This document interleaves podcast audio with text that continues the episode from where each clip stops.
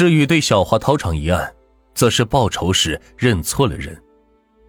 九月十九日深夜，乔建国与朋友在赣州区某酒吧是大量酗酒后回家，在东街某牛肉面馆附近，乔建国遇上了出来小姐的小花。在醉酒状态中的乔建国看到小花的身影与何某某很像，就动了报复杀人的念头。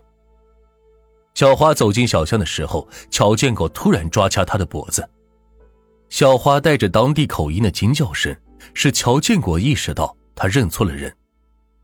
乔建国害怕小花报警，还是将她掐晕，从厕所旁边是拖到了就近的一个楼道口，对小花实施了残忍的掏场。赶出来寻找小花的面馆老板明某吓跑了乔建国，他逃离了现场，回家睡觉。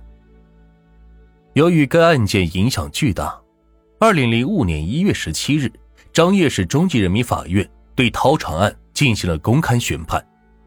掏场恶魔乔建国一审被判处死刑，剥夺政治权利终身。由此，一些奇怪的现象就出现了。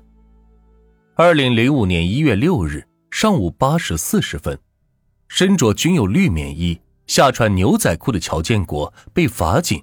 从看守所带到了赣州区法院候审室，九点整，庭审正式开始。没有想到的是，乔建国态度傲慢，始终是昂着头。他只承认了三起骚扰妇女案件是自己所为，对杀害阿玲、残害小花的两起案件当庭翻供，拒不承认是他所为。乔建国是这么说的。起诉书指控的前面的三起骚扰妇女案，我都承认，但后面的两起杀人和杀人未遂案，我确实没有干过。当时是公安人员把我围攻了七天，我才。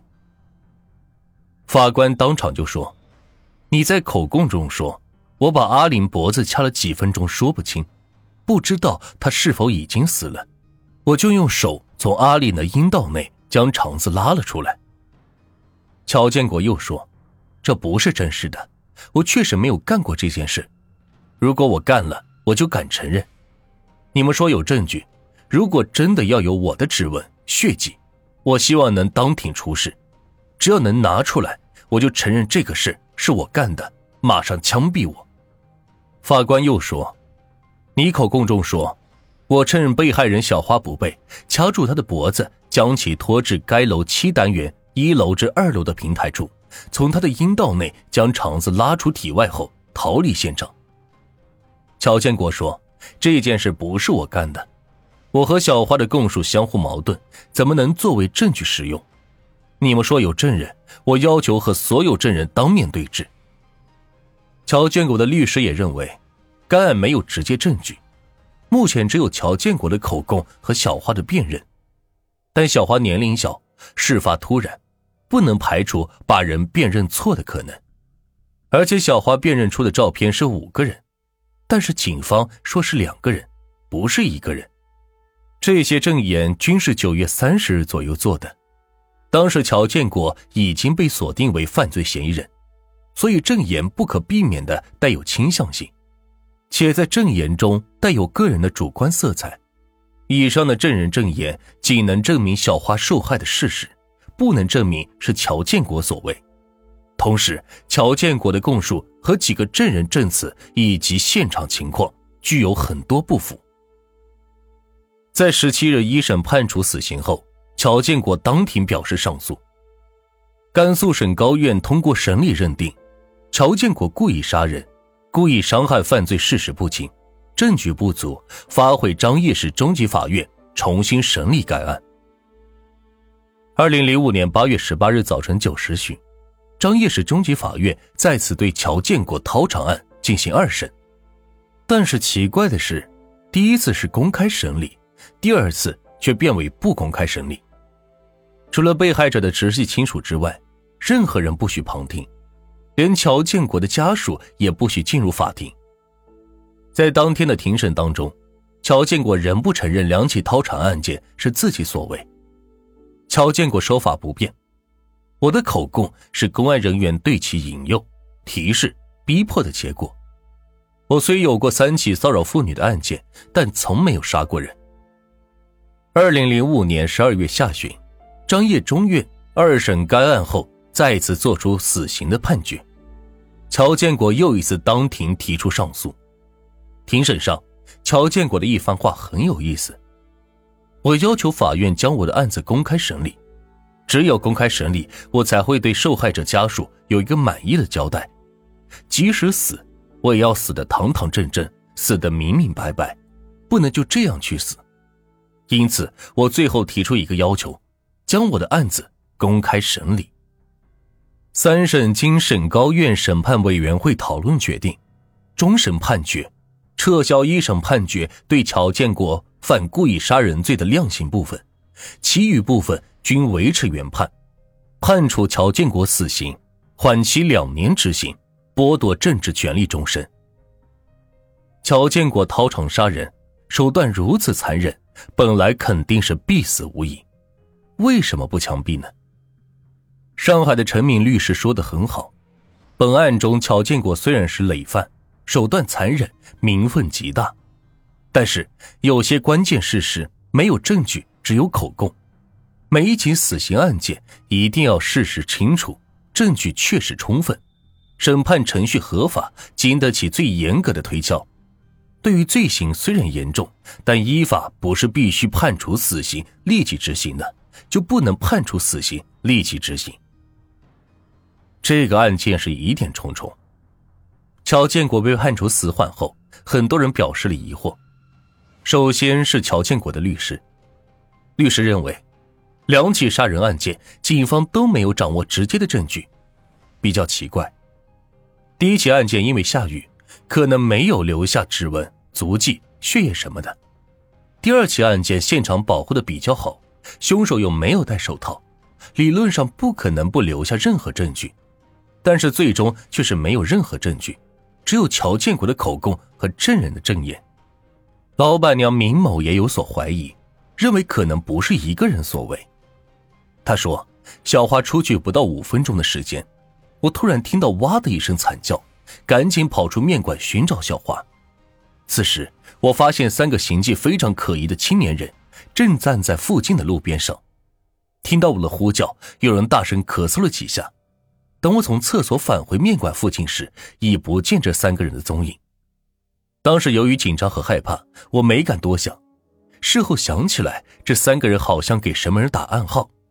现在想起来，真的是觉得毛骨悚然。医院的刘百副主任也有疑惑，这一病例是我从医三十多年来闻所未闻的一起重大伤害案，凶手的作案手段确实到了令人发指的震惊的地步。根据我们临床判断，小花的小肠是他人用手从下身直接拽出的。根据案发前后不到十分钟的时间判断，作案凶手很可能是具有一定的专业知识，因为。即使是一个具备相当水平的大夫，也不可能在十分钟之内完成从下身找到小肠的工作。而小花受到的创伤来看，凶手不仅十分准确的找到了从下身进入腹腔的薄弱点，而且还在很短的时间内找到了伤害要件。同时，该案可以排除利器的伤害，因为利器不可能在同一时间伤害多处。而小花的小肠和阴道内多处受到了严重的伤害，肯定是用手拉扯的。那么，毫无医学知识也没有杀牲口经验的乔建国，能够熟练的完成掏肠？一个普通人根本都不知道能够从阴道内扯出肠子。乔建国的女友也认为，马上就要成为面店老板和新郎的乔建国，仅仅因为谈朋友爽约。认错人去杀人，简直是不可思议。第一次作案，他和受害者阿林仅仅是因为谈朋友爽约，这是警方的说法，但是并没有什么刻骨的仇恨。就算再生气，乔建国犯得上杀人吗？全中国有过这种先例吗？就算杀人，也完全可以将人掐死了事。以乔建国三次坐牢的经验，肯定从狱友那里知道怎么样彻底杀死一个人。况且乔建国一米八几的大个子，杀一个小女孩还能杀不死吗？用得上将肠子掏出来吗？至于第二个案件就更奇怪了，乔建国就算同按摩女也没有什么仇恨，不过是轻微的厮打，这就足够上杀人了吗？况且，听到小花喊叫以后，他明明发现认错了人，为什么还要继续掏肠杀人？如果说是为了灭口，小花在黑暗中也没有看清楚他的脸，只是看清了轮廓而已。他已经将小花掐晕了，乔建国自己逃走就是了，犯得上花费不短的时间去掏肠吗？之前已经和小花有过厮打和喊叫，乔建国难道不怕有人会过来查看吗？乔建国的家人还认为，如果是乔建国干的，他不太可能自愿下楼投降。已经被包围在家中了，他又不知道警方到底掌握了多少证据。如果是他做的案子，连杀两条人命。又是如此的残忍的杀人，肯定是死路一条。为什么乔建国还能够在家人的劝说下自愿投案？还不如干脆自杀或者拼了算了。更奇怪的是，乔建国哥哥突然意外自杀了。当时报纸记载，十二月八日上午十一时四十分，也就是乔建国一审被判处死刑后，乔建国的大哥乔建明。从其居住的七楼是跳楼身亡。有人说乔建明在吸食毒品，自杀也许是源于吸毒；也有人认为是因为乔建国的案子和家人产生了矛盾所致。因此，乔建明自杀的原因究竟是什么？